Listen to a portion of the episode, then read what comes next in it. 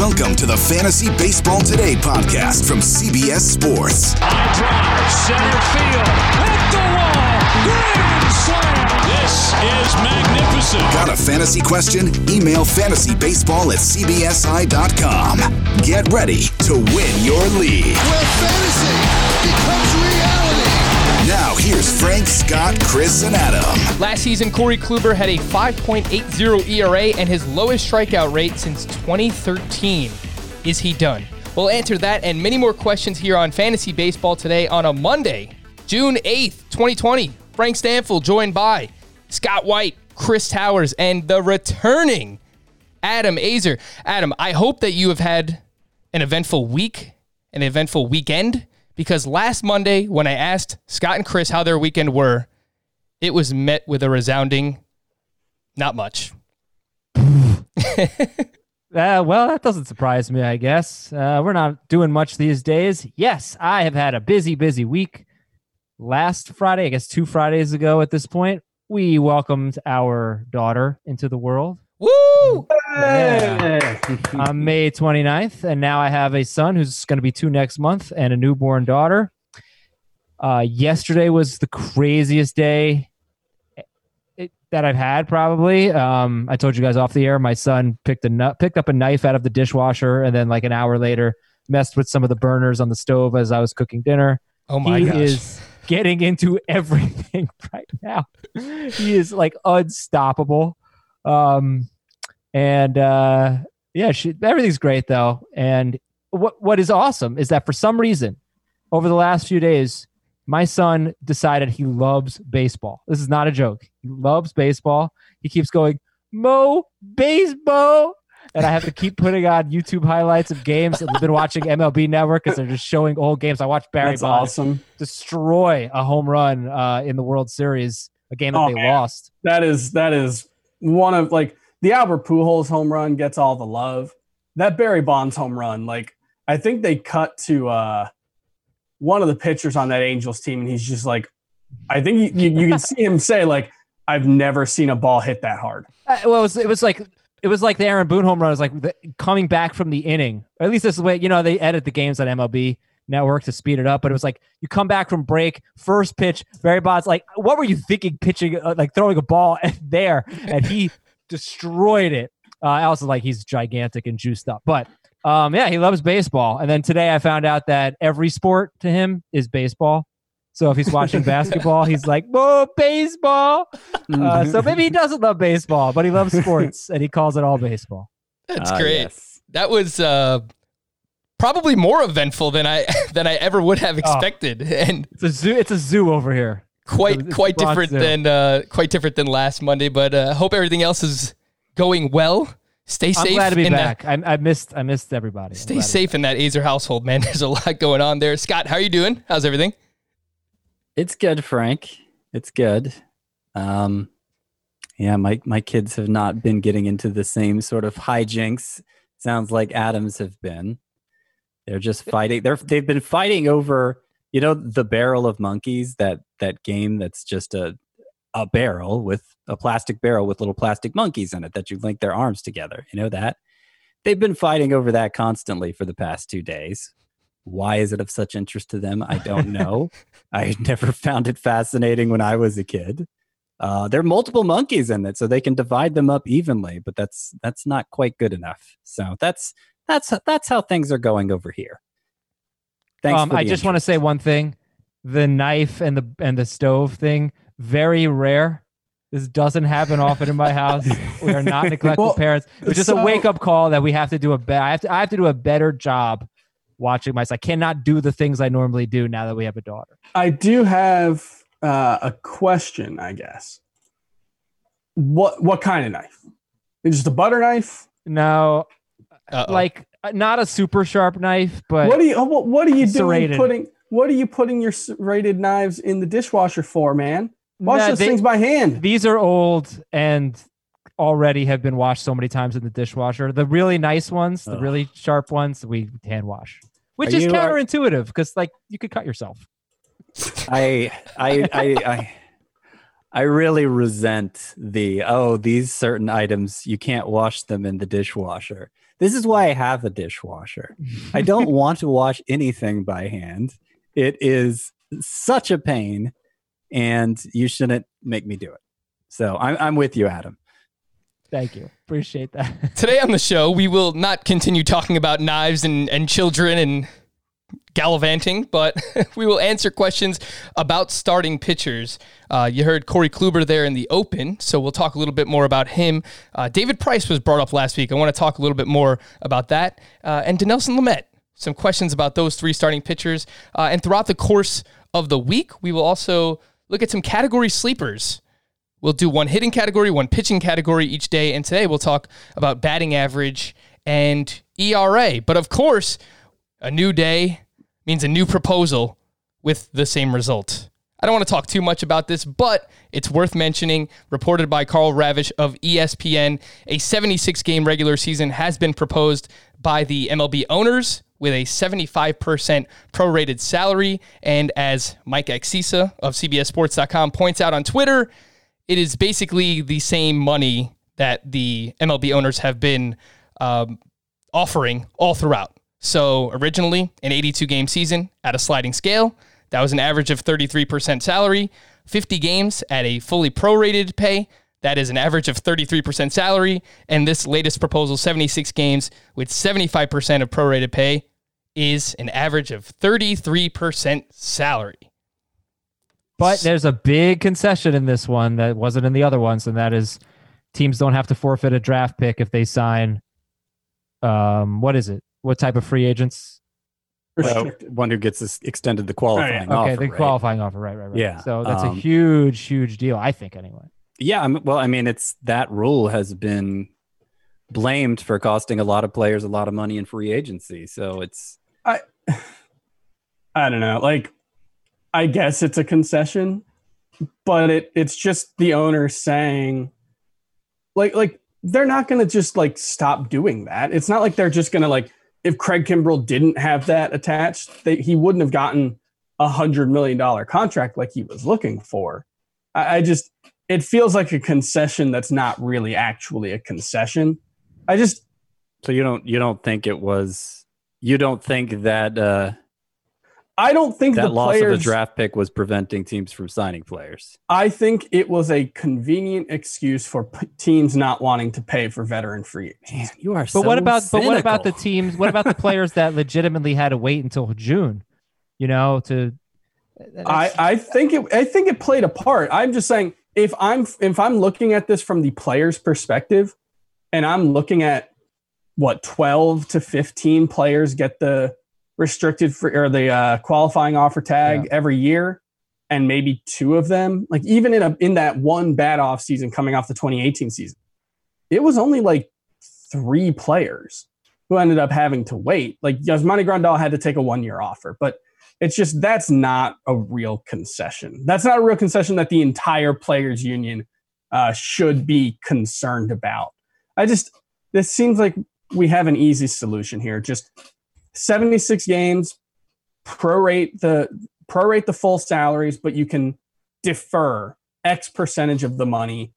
And also, if the postseason doesn't play, you get to waive the money. Like that just seems like such an obvious answer that fulfills both both sides' stated goals and needs.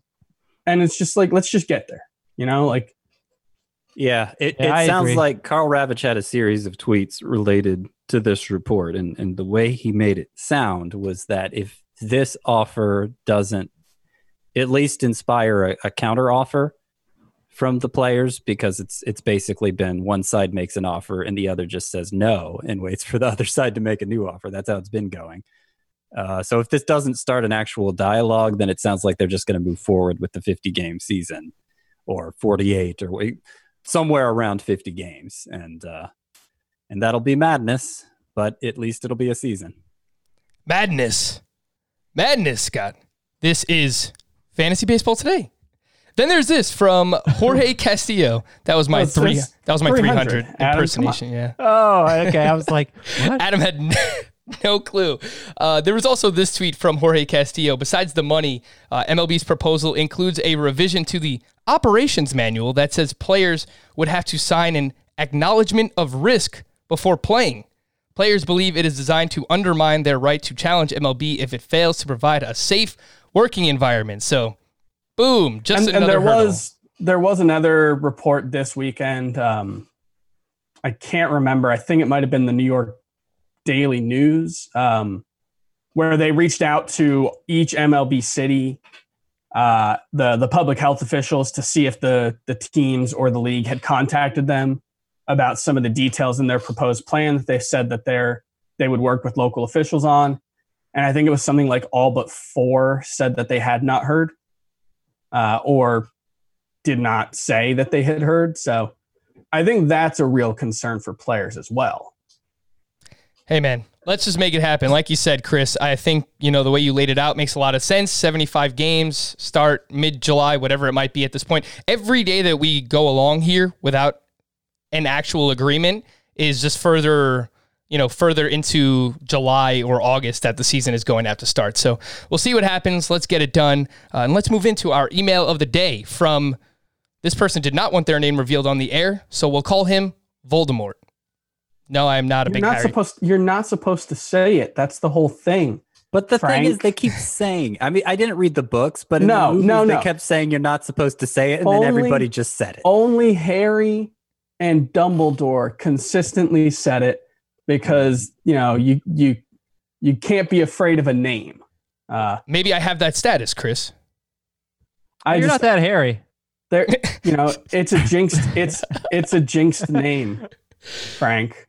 Dear you Stephen, dear Stephen, Patrick, and Kawhi. Did you figure out what this was, Chris? I know you were looking into it. No, like it. It seems like it's like Steven Strasburg, Kawhi Leonard, both San Diego State University alums, and then I have no idea who Patrick is. Like that. So you stumped me.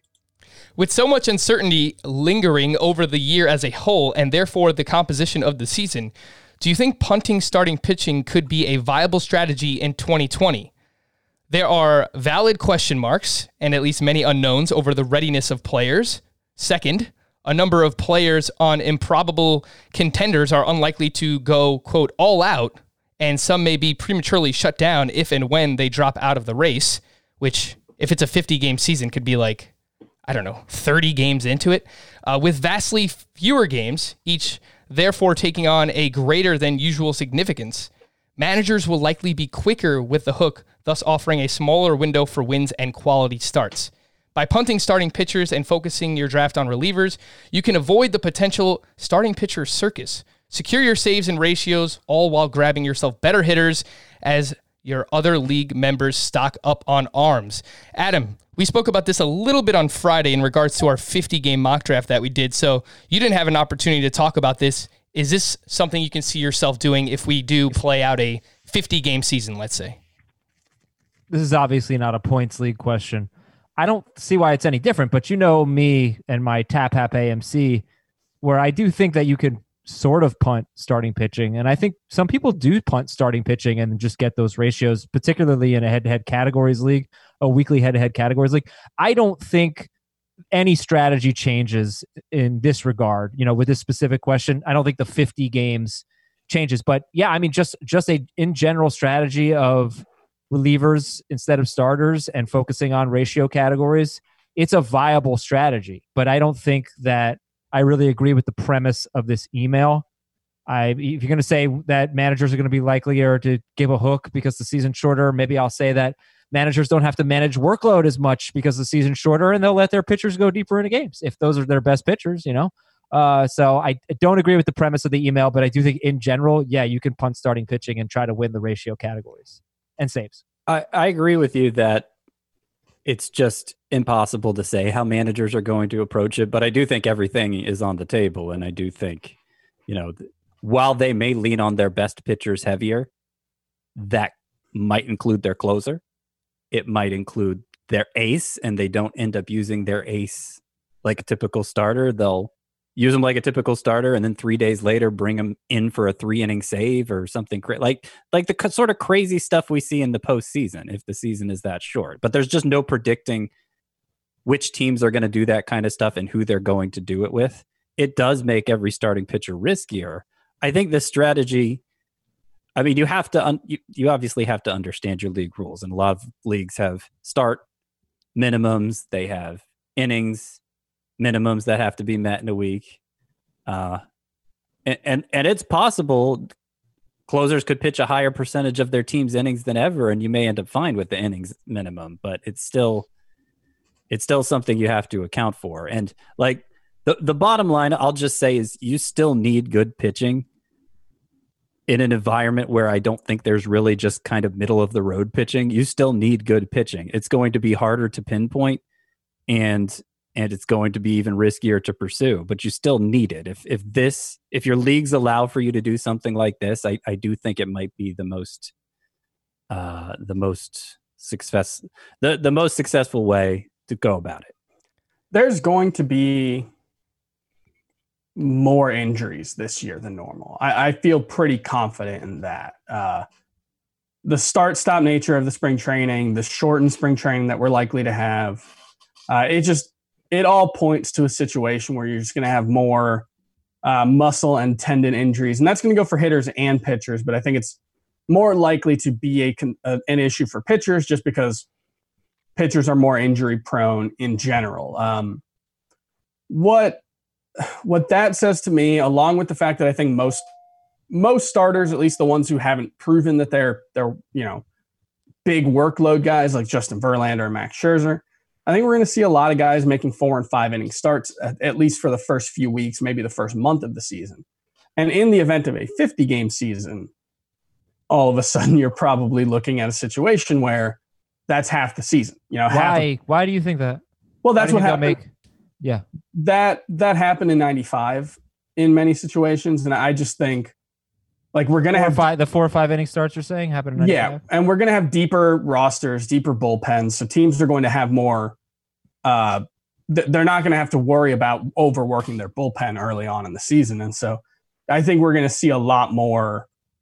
You know, like Scott said, that that kind of postseason strategy, except with the exception of a handful of aces.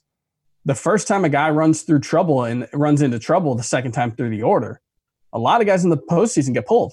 And, and I think we might see more of that in twenty twenty if there's, I mean, in any in any instance, but in the fifty game season, the impact of that will be greater. Yeah, I know the Dodgers were notorious for that throughout the postseason. They would only let their starters, you know, some of the fringe starters, you know, their third and fourth guys go one time through the yeah. order, and they would be really cautious once, you know, runners would get on base. So, look, every game matters that much more in a fifty game season. So, uh, I tend to agree that things are going to look a lot different than we're we're used to.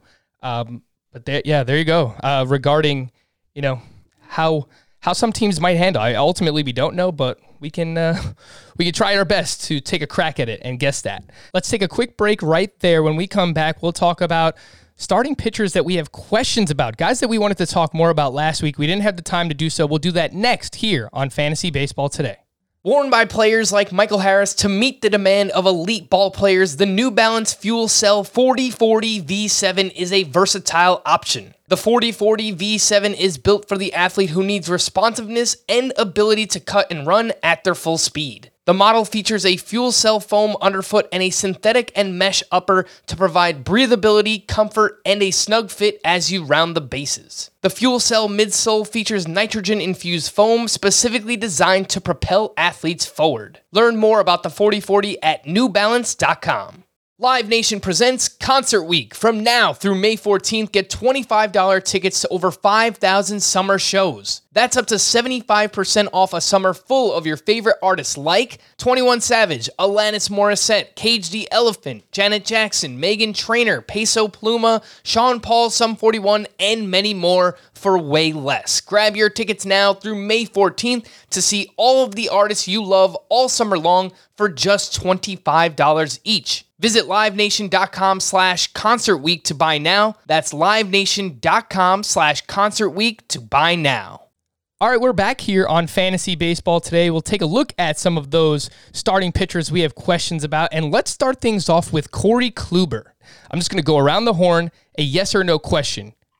Is Corey Kluber done? Let's say as a top twenty starting pitcher. Adam, yes or no? Yes, not top twenty anymore. Chris? I think he definitely could be. Yeah, that's not the exercise. Yes or no? He could be. He could be uh, done, or he could be top twenty. Top twenty. I, I look. I don't. I'm not drafting him as a as a top twenty pitcher, but you don't have to to have him on your team. So no. So your answer to the yes or no sure. question is no. Yes. I don't like yes or no questions. Yeah, I don't like us either, Frank. You I'm suck, getting, man. I'm, I'm just confusing myself at this point because Adam did the exercise correctly. Chris, you know, did what Chris does and kind of went all over the place with it. Uh, Scott, Corey Kluber, is he done as a top twenty starting pitcher? Uh, I'm leaning yes. You're leaning yes. All right, let's yeah. get into it here. The fantasy points per game the last two seasons before last year. So I don't even have the fantasy points per game for last year because he was so bad. He had a five point eight oh E R A and a twenty-two point six percent strikeout rate, which was his lowest since twenty thirteen. But the two seasons before that, twenty eighteen, nineteen point seven fantasy points per game in twenty eighteen. That was he, that ranked as S P four. Uh, and in twenty seventeen, twenty-three point five fantasy points per game. He won the Cy Young in two thousand seventeen. He was the S P one in fantasy points per game. So it's not that long ago that he was very successful, both as a real-life pitcher, as a fantasy pitcher. Um, and, you know, the hard contact is up the past two seasons. thirty-six point seven percent from twenty eighteen through twenty nineteen. His A D P is ninety-three point six. Now, I've had a tough time figuring him out because typically he's a slow starter. That could have just been the case last year. Uh, Chris, tell us why you are a little bit more optimistic, I think, than us on Corey Kluber. I think what it comes down to is that I'm just, I'm, I take a lot less from what happened last season than I think most people are. I just, I don't think six starts tells us a ton. You know, there, there's like, well, his velocity was down. Well, you know, his sinker was ninety-one point four miles per hour in April. It was ninety-one point six in April of twenty eighteen. It was ninety-two point one in April of twenty seventeen. That's really basically nothing, especially for a guy at his age. And then, you know, well, his strikeout rate was down. Well, again, one month. Uh, his walk rate was up. Like that, that's ultimately what it comes down to is I just kind of think, to a certain extent at least, I think we you, you're better off throwing last year away. Take a little bit of, of something out of it. You know, don't just draft him like you were coming into twenty nineteen, which was, you know, as a second round pick. But I just don't think last year was enough for us to say, wow, Corey Kluber is probably done. I, I just, I don't think we have enough evidence for that. We saw something similar happen to him in twenty seventeen, uh, where he really struggled in the first month of the season. Uh, E R A wasn't quite as bad. Uh, walk rate wasn't quite as bad, but they were pretty close. And went on the I L at the beginning of May, came back from a back injury, and was the best pitcher in baseball from that point on. Threw a ton of innings, got a ton of strikeouts, uh, and, and won the A L Cy Young. So I just think if you're looking at Corey Kluber and saying, well, he had one bad month and then he didn't bounce back from it, I just I kind of think that it's it's sort of poor logic. I think we have to weight these things appropriately. And I, I just feel like his current ranking, the way people look at him and talk about him in, in fantasy baseball for twenty twenty, doesn't appropriately weigh the amount of data that we have. Scott, when it comes to Kluber, his A D P is ninety-three point six. He's the twenty-fourth starting pitcher off the board. At what point in the draft do you have to be where he's available and you are willing to draft him? Probably my fourth starter, if I'm looking to fill my fourth starter spot, that's that's where the the upside is worth the downside to me. And I don't, I, I'm not putting it all on last month. I do see a lot of people who are. I'm I'm kind of with Chris in that I don't I don't put that much stock in last month. What worries me most is that when we last saw him pitch, he was thirty-two. And now he's thirty-four. And a lot of aging can happen between thirty-two and thirty-four that we just have no insight into. Uh, apparently, I don't know. I remember I remember seeing some report. I didn't see it for myself, him pitching. But it, apparently he wasn't looking that good this spring. And I had some concerns about him heading into last season because of a drop in velocity. Uh, and a drop in swinging strike rate from twenty seventeen when he won the Cy Young. Now, he still put up great numbers in twenty eighteen, but I thought maybe he overachieved some. I thought it may be indicators of a decline. Last April, you know, it doesn't it doesn't help reassure those fears. And now he's, uh, you know, like I said, it's basically been two years since we've seen him pitch a reasonable sample of innings. So I, I just don't know who he is anymore. And now he's changing teams too. It's just like a lot of a lot of reasons to be worried. And it could turn out fine. He could be a top three Cy Young finisher again. But with, I when it when it when I, t- I talk about the top thirty-five starting pitchers all the time, and he's among them.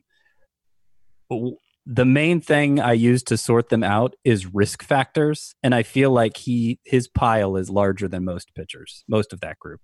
One thing I will say though is, what appears to be a decline from twenty seventeen to twenty eighteen might have just, in fact, been a regression to the mean. He was just so much better in twenty seventeen than he'd ever been at, you know, generating swinging strikes, generating strikeouts, uh, avoiding walks. And for the most part, he just went back to being who he'd been in twenty fourteen, twenty fifteen, twenty sixteen, when he wasn't the best pitcher in baseball necessarily, but he was a consistent top five to top seven fantasy starter and fantasy pick. And so that's, it's one of those things that's, it's always hard to tell when a player is coming off a career year. Uh, did they lose something, or was it just they had a career year? I think in Corey Kluber's case, maybe a bit of both, but I'm like, I, I didn't really see much to be alarmed about in his twenty eighteen. Like, he still had a three twenty-three Sierra, three oh eight X F I P, three twelve F I P, two eighty-nine E R A. He was still, by any possible measure, one of the ten best pitchers in baseball. Adam, I've got a two-parter for you. Would you rather have Corey Kluber or Zach Gallen? And speaking of his X F I P and C, uh, Sierra, what would you project for his A E R A this season, his Adam E R A? uh, I would rather have Zach Gallen, but most of the pitchers going behind Kluber, I would I would not take over Kluber. I think Kluber's A D P is pretty good. I would take Carrasco, Gallen, and Paxton over Kluber. And that might be it. Um, and I would say three eighty or higher.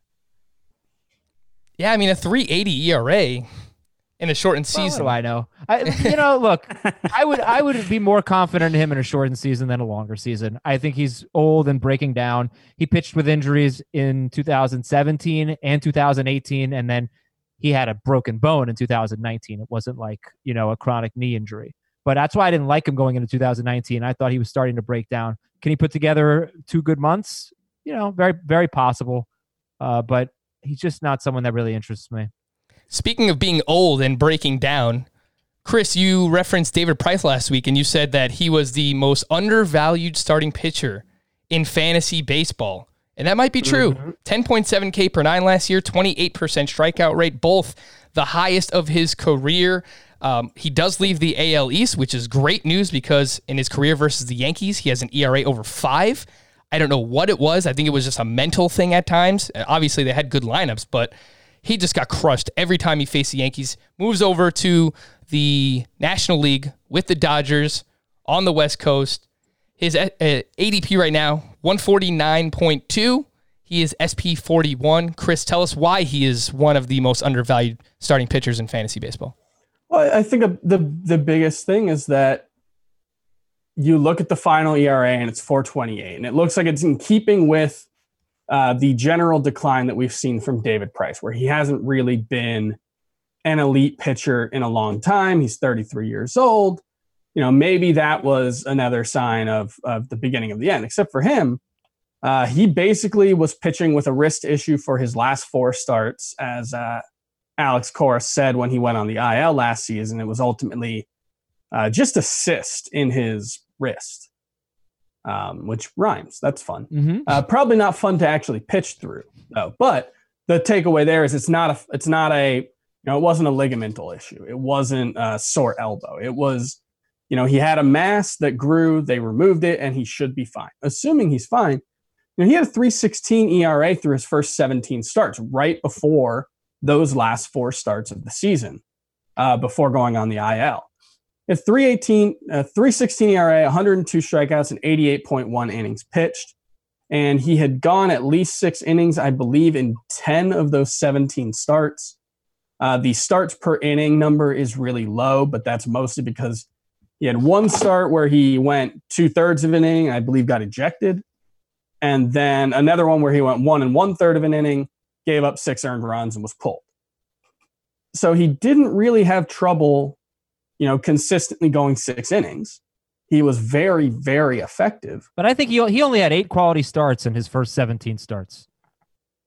I mean, that's, you know, that comes out to like, what, fourteen over a thirty-two start season? That's that's not a huge number, but it's not terrible. That might make him better in a roto league at this point versus head-to-head points. Sure, sure. I think that's fair. And I think, you know, the way the Dodgers use their starting pitching, it wouldn't surprise me if he had more short starts this season. But he's the kind of guy who has proven he can handle the workload, has proven he can throw, you know, the ninety-five to one hundred ten pitches that we want to see from a starting pitcher. So he probably won't need a long ramp up like some other guys.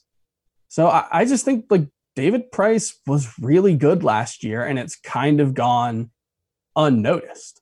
I don't think Like, he was a salary dump in that trade, but I think the Dodgers are going to be very happy that they have him. Scott, you wanted to retort this last week. We didn't have enough time. I pushed it off, and I said, we'll get to it. Well, now's the time to get to it, Scott. You did not think that David Price is one of the most or the most undervalued starting pitcher. Why is that?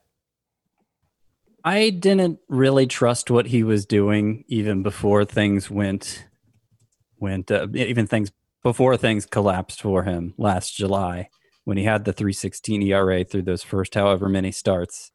It was a career-high strikeout rate, even though his swinging strike rate was as mediocre as ever. I mean, he's he's always been terrible at getting whiffs. He's I mean, he's managed to be a good pitcher in spite of it, but so why hold that against him? I mean, not that's just, that's well David because Price. he hasn't been he hasn't been a great strikeout pitcher before last year. That was the first time we had ever seen that happen, and it was over basically half a season and without without the underlying changes to support it. So uh, he also tends to give up a lot of hits.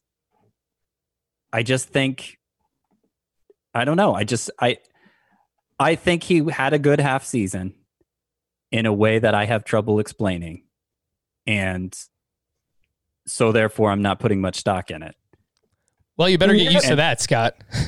He had a three sixty-five xFIP, a three sixteen E R A, and a three FIP. Yeah. He was really good. Yeah, and he, he look, was. But you can look at two thousand eighteen too, and if you take away his starts against the Yankees, he had a two ninety-two E R A.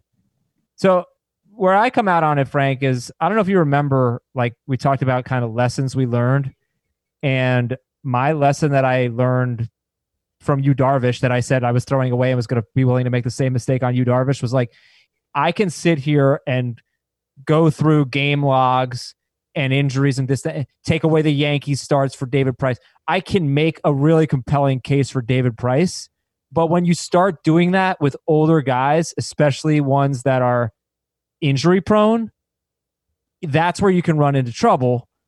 And I think like there's a lot to like about David Price, but I, I also feel like there's huge downside with David Price because he's also thirty-four years old and he's had trouble staying healthy and he doesn't mm-hmm. pitch that deep into games.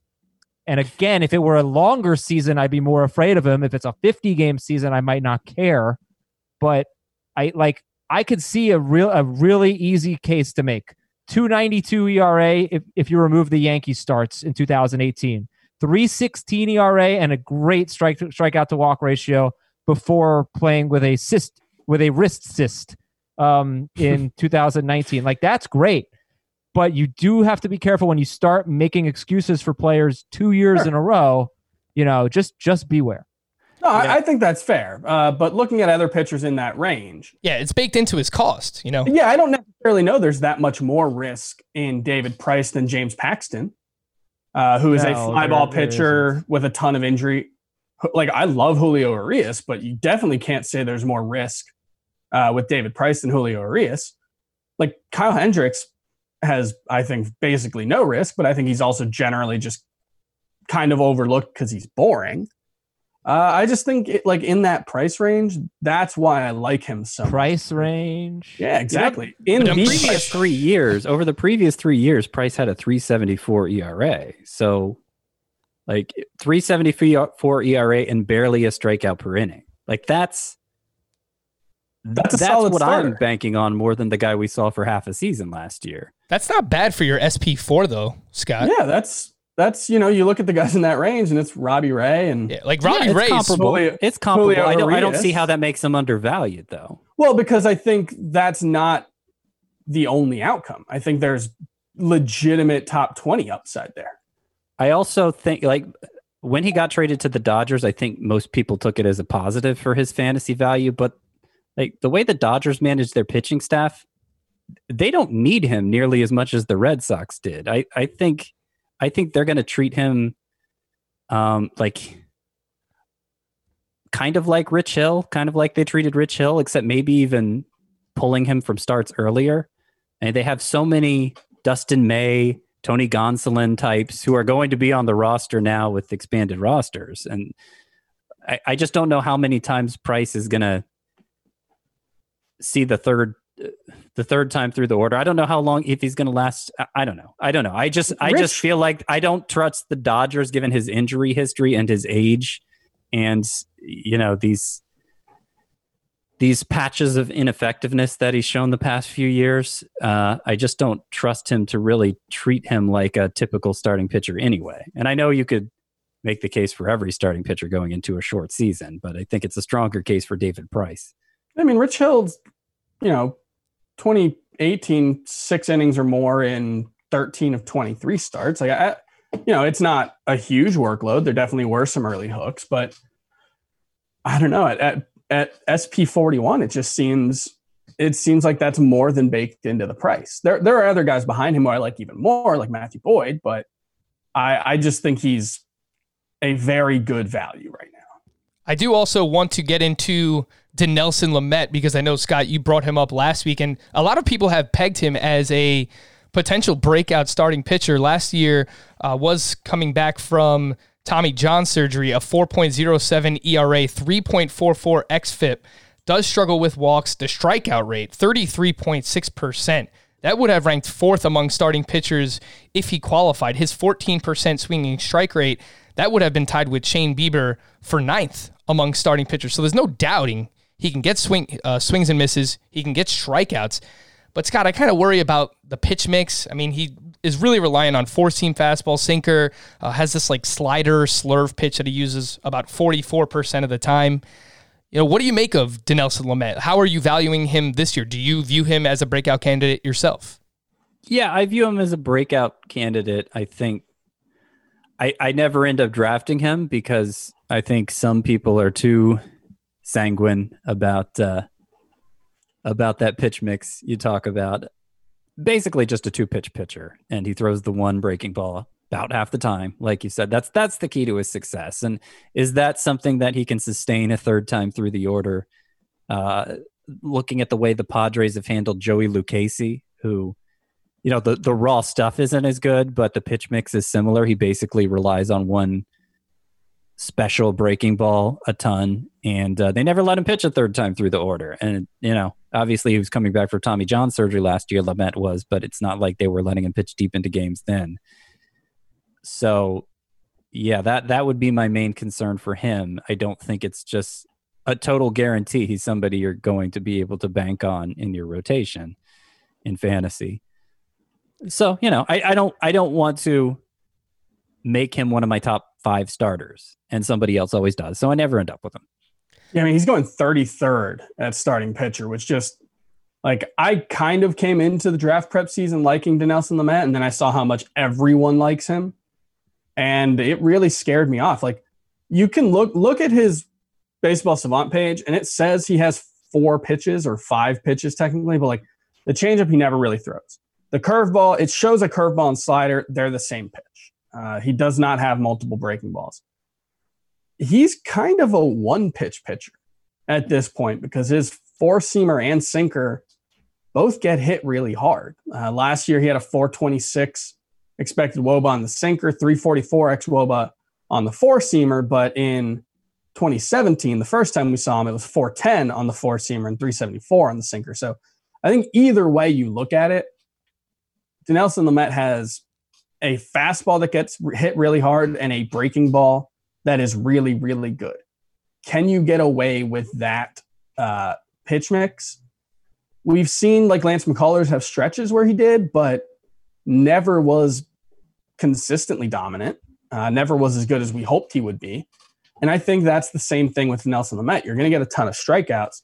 I think you're probably going to get uh, plenty of walks and, uh, you know, probably a four E R A. I just – it's not a profile that I want to get super excited for right now, especially given the injury history, given workload concerns. Uh, it's kind of like the all-power hitter at this point. Like, Dinelson Lamet's probably just a strikeout specialist at pitcher, and you're hoping he holds steady at E R A, and it just seems like that's really easy to find. Why would I pay for Dinelson Lamet when Robbie Ray goes so much later than him? Yeah, I think that's fair, and I, I knew coming into this draft season that he was going to be so hyped up because the way he ended the season last year, three of his final five starts, double digit, double digit strikeouts. So there's no doubting the, the strikeout ability there, but struggles with home runs, even in a ballpark like Petco, yeah. which is just so weird. I mean, his, his splits last year, he had an E R A over five at home and a two point nine two E R A on the road. So it's just, there's a lot of volatility in the profile, I think. And I've already kind of been on record saying in a shorter season, I think you kind of need to avoid some of these pitchers where you don't really know what you're going to get from start to start. So I kind of lump him in that group with, you know, the Robbie Rays and the Eduardo Rodriguez's, where I don't know that you can recover from the ratios he might provide in a shorter season. So I'm probably going to look to fade Dinelson Lamet uh, heading into twenty twenty. I wanted to talk a little bit about, you know, just some category sleepers at batting average and E R A, one hitting category, one pitching category throughout the course of this week, because, you know, when I'm drafting in a, in a roto draft or in a head to head categories league, I will try and draft as many all around players early on as I possibly can, and then kind of figure out later on in the draft, all right, what do I need? Look at your team and figure out, all right, I'm light in batting average, I'm light in home runs, I'm light in steals, uh, I'm light in strikeouts, and try and, you know, almost look for uh, category specialists. So that's what I would consider, you know, some of these players. So let's start off with batting average. The league batting average last year in two thousand nineteen was two fifty-two. That was the lowest since twenty fourteen when it was two fifty-one. And looking at some interesting players, just in general, based on the A T C projections, which you can find uh, over on sportsline dot com as well. Those come from Ariel Cohen. I know you guys have had Ariel here on the show.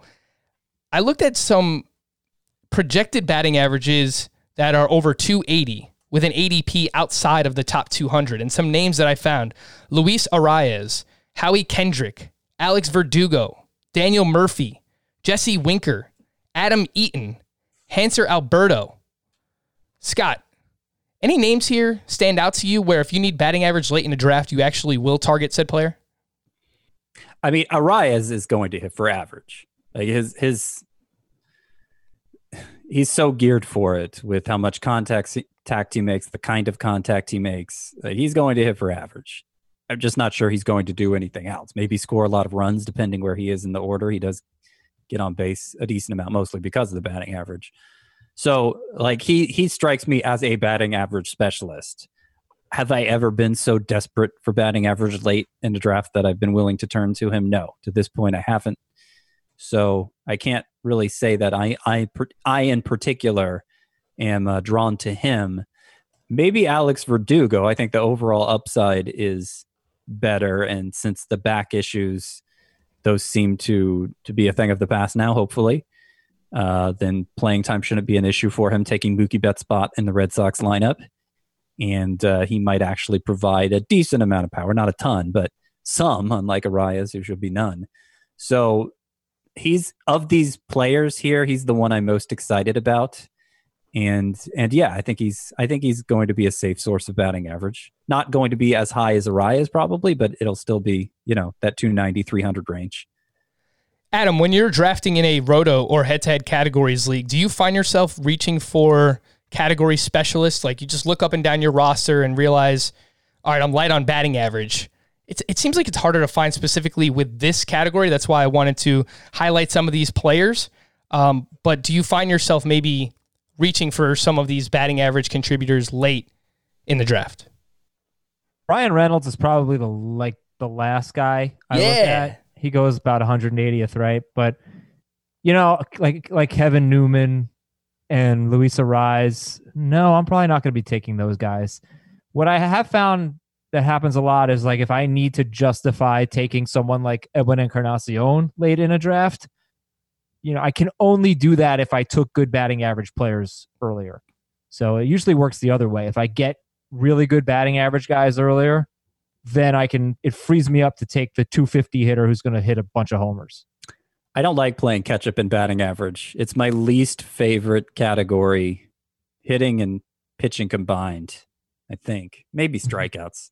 But yeah, it's it's my least favorite category to play catch up in because the the kind like hitting for power helps batting average. And so, you know, if if there's a high batting average guy left at that point, generally speaking, he's not hitting for much power. And he's certainly not base stealing, stealing bases in today's environment, because those guys, if they hit for average too, they're they're very valuable. Uh, so it just seems like you're paying specifically for batting average, and that's it if you're trying to fill that category late. And so many, so many of the big high-end players early in drafts do provide batting average. I tend to avoid the guys who I know are going to be a liability there, like like a Pete Alonso, or uh, you know, who's somebody who goes even earlier. I think Fernando Tatis could be. We've talked about that a lot. There's there's a lot of there are a lot of early rounders who I expect to be a liability in batting average. I mean, that's part of the reason I don't get excited about Giancarlo Stanton unless he really falls, because I know more likely than not he's topping out at two seventy or so. Chris, you've been nodding your head a lot throughout the conversation here. I, I would agree that it's harder to find batting average contributors late because most of them are not going to contribute anything outside of batting average. Like you've referenced Luis Arraez before, but I don't know how much he's going to do in any of the other categories. That's why it's so hard to find, you know, these guys late. Kind of like how Scott said, you know, you can't really chase this category uh, later on with some of these players. But, I mean, Adam Eaton is someone you've talked about before. Daniel sure. Murphy, we haven't mentioned the name. I mean, is he just left for dead? He he could be a batting average contributor, especially, you know, playing half his games in a shorter season in Coors Field. And with the D H, you know, right. He is someone who um, I was very excited going to Coors Field. I thought his swing was just perfectly tailored for Coors Field, and then he just, again, wasn't healthy. He was good when he was healthy in twenty eighteen. Um, and so, yeah, I think there's some potential for a bounce back there. The the, the thing I would point out, the, the, the one other name that I, I think is really going overlooked, and it's surprising because there was some hype around him early on, is Howie Kendrick, who led baseball in expected batting average last season, only had three seventy plate appearances, uh, not going to play every day. But with the addition of the D H in the National League, he very well may play every day or something close to it. And yeah. he's not just a batting average specialist. He had a six twenty-two expected slugging percentage. He slugged five seventy-two last year and was one of the biggest expected slugging percentage underperformers. I don't think he's going to do that again. I think last season was something close to a uh, best case scenario for Howie Kendrick pretty much across the board. But with the D H, I, I think he's someone who uh, absolutely belongs on your draft board. And then the, the other point I would make is, you know, you said the league average is two fifty-two. Obviously, that includes pitchers and that includes guys who aren't playing uh, a role in fantasy. So last season, to finish in sixth place in a twelve-team Roto League, which is right in the middle, uh, two sixty-seven was the batting average that teams had in twenty nineteen. So you're probably looking at average for a fantasy team being something around two sixty-five to two sixty-seven to two sixty-nine. Um, and so, you know, that bar is still pretty low. If someone hits two eighty, they're helping you in batting average. And, you know, there are more guys than...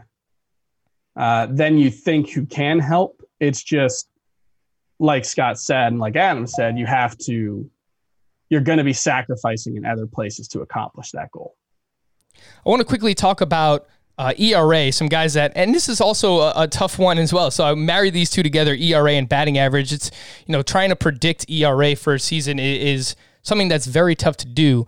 But Scott, you know, I wanted to ask you specifically about in Roto using middle relievers who have great E R As. Is this something that you've ever tried? Have you used it as a viable strategy? Because I have some names here who can likely be helpful in the category this this season, and they go super late as middle relievers. Uh, Will Harris, Emilio Pagan, Seth Lugo, Yuzmero Petit, and even Will Smith. He goes a little bit earlier because he still might be in the mix for saves with the Atlanta Braves. But is this something that you have used in the past to try and lower your ratio in a roto league, not a head-to-head categories league? I have. It's it's usually something I've pivoted to in season when, you know, it seems like improving my pitching situation through trade is just too big of a hurdle to clear. And uh, it's clear I it, it's clear at that point I, I don't have enough. I, I can't just wait for guys to come around. I have to start making some hay in that category. So yeah, I'll, that that's the thing is even in, you know, even in like fifteen-team leagues, even even in like A L and N L only leagues, there are always relievers who can help with those ratios. It's not something you should have to pay for. It's not something you should have to invest your draft capital in. You can just pick them up when the time comes where you need them. So it it's never my intention to do that. I try to get the most impact possible from the staff I draft, which would mean drafting starters and hoping You know, starters and closers, and hoping they uh, they live up to my expectations. They live up to my wildest hopes, I guess, would probably be a fair way of putting it. And then if they don't, I pivot. That's that's usually how I handle it. I also took a look at the A T C projections for E R A, and I found six starting pitchers that were projected for a three point nine oh E R A or less with an A D P outside of the top one fifty. Adam, I'm going to run a few names by you. You let me know which one you you think is most likely to help in E R A in twenty twenty. Carlos Carrasco, Marcus Stroman, Lance McCullers, Carlos Martinez, Kyle Hendricks, and Alex Wood. All six of those names met the criteria I mentioned. If Carlos Carrasco is back to normal, then he's, you know, potentially a three thirty E R A guy. If he had three years in a row, three thirty-two, three twenty-nine, three thirty-eight. And then five twenty-nine last year. So Carrasco jumps off the page. Like I said, I would take him ahead of Corey Kluber. So I think he's incredible value. Chris, same same question to you. Carrasco, Stroman, McCullers, Carlos Martinez, Kyle Hendricks, Alex Wood. Can you see any of those being a contributor in E R A? Yeah, and and to add that additional context, a, a three point nine oh E R A would have been f- would have gotten you fifth place as a team last year. And obviously the, the bar for starting pitchers is actually a little bit lower than that because your relievers are generally going to have much lower than a three point nine E R A. So, you know, three point eight nine might not sound great. In this environment, it's actually pretty helpful. Um, I think the obvious one has to be Kyle Hendricks, who has had an E R A of three point nine five or lower in every season of his major league career and has had an E R A of three point four six four years in a row and five out of six. Uh, the A T C projections have been the most accurate in fantasy over the last uh, at least two years, maybe longer. And so, you know, I do want to give due deference to that. Um, you know, they, it, it compiles projections from around the industry and then kind of takes it in. It's a wisdom of the crowd kind of thing that weights based on accuracy as well. Uh, that being said, Kyle Hendricks is probably going to have an E R A lower than three point eight eight. It's been the case pretty much every single season of his career. The peripherals don't wow you. You know, he's had a F I P of three point eight eight, three point seven eight, and three point six one over the last three seasons, but his E R A has been three point oh three, three point four four, and three point four six. He limits hard contact just about as well as anyone in baseball. And when you do that and you don't give up Uh, walks and you don't give up home runs, which is part of the limiting hard contact, you're going to outperform your peripherals. And I think this is one situation where maybe this is the year that it all falls apart. He's walking a narrow uh, margin for error because he throws eighty-seven miles an hour. But the track record is so good and so consistent that I think Kyle Hendricks is a good value in a roto league and, and someone who's almost certainly going to help you in uh, E R A and whip. Mm-hmm. Kyle Hendricks, I just want to add, he had a three twenty-six E R A before the last two starts of the season where he gave up eleven and a third earned runs in eight innings. Or no, sorry, eight inning, eight earned runs in eleven and a third. There you go. Uh, his E R A rose from three twenty-six to three forty-six, and he actually said, Kyle Hendricks said, that he was dealing with fatigue late in the year. So he worked on strengthening his legs, his shoulder, and his back during the offseason. Um, so I don't think he's going to deal with fatigue late in the year this year. Yeah. That's a good thing. bad, bad signs, though. Hard contact rate was up. Ground ball rate was down. He was terrible third time through the order. Sure. He scares me every single year, but there, there's there's two there, you know there's a lot to look at with Kyle Hendricks, but he does seem to uh, outperform his expectations every year for sure. And I want to throw a little love Carlos Martinez's way because I feel like he has a very similar profile to Hendricks and a very similar track record too. Past five seasons, a three twenty-two E R A. Uh, that's combined, past five seasons, three twenty-two. The highest, only once in those five years did he have an E R A above three fifty. So consistently low E R A for him. The whips, you know, substandard, and the strikeouts a little substandard too, but very consistent and back starting, and shouldn't have shouldn't have the same durability questions in a shorter season, whether it ends up being forty-eight games or seventy-eight games. Yeah, and, and Carlos Martinez is someone who I kind of avoided when he was when you had to draft him as an ace. I felt he was miscast in that uh, role for your fantasy team. But yeah, he, he's pretty consistently been a very good E R A guy. W- one other thing I, I want to point out very quickly is, you know, the idea of using middle relievers to lower your E R A. E R A is all about team context in fantasy. The more innings you throw, you know, the more innings your team throws, the, the harder it is to lower your E R A. Uh, because there's that denominator is so much higher. And so, you know, if you're going to go with middle relievers, it it's probably easier to go into the season with that as a strategy and then try to make up wins and strikeouts if you need to, which you probably would in that instance. Um, but yeah, it's it's always a tough balancing act because uh, a reliever with fifty innings of a one E R A helps your team's E R A about the same as a guy with a three three E R A in two hundred innings. I got five words for you. Tap, hap, A, M, C. That's it's not five words. It. That's a that's an acronym. I guess you could write it out, right? Like the tap, yeah, hap. Tap is a word. A Y. Hap is, hap, hap is not a word. You know, ha, like hapless. Hap is a word. If you could be hapless, you, there's got to be something called hap. A is a word. Um, C is definitely a word. And then M is, a, yeah, we're struggling there. All right. Tap, tap, A M C. Keep it in mind when you're drafting here for a shortened season. But there you go. A little look at batting average, a little look at E R A. We'll do this throughout the course of the week. We'll look at one hitting category and one pitching category, and hopefully find some of these late round guys that can help you. Seriously, put some respect on Kyle Hendricks. I've been doubting this guy for years, and I've basically missed out on all of his production. This will be the year that I buy in, Same. and this will be the year that he has like a four point five oh E R A. So looking forward to that. For Adam, Scott, and Chris, we're going to wrap this up. We'll be back again tomorrow. We appreciate you listening. Fantasy Baseball Today. Talk to you again tomorrow. Bye-bye.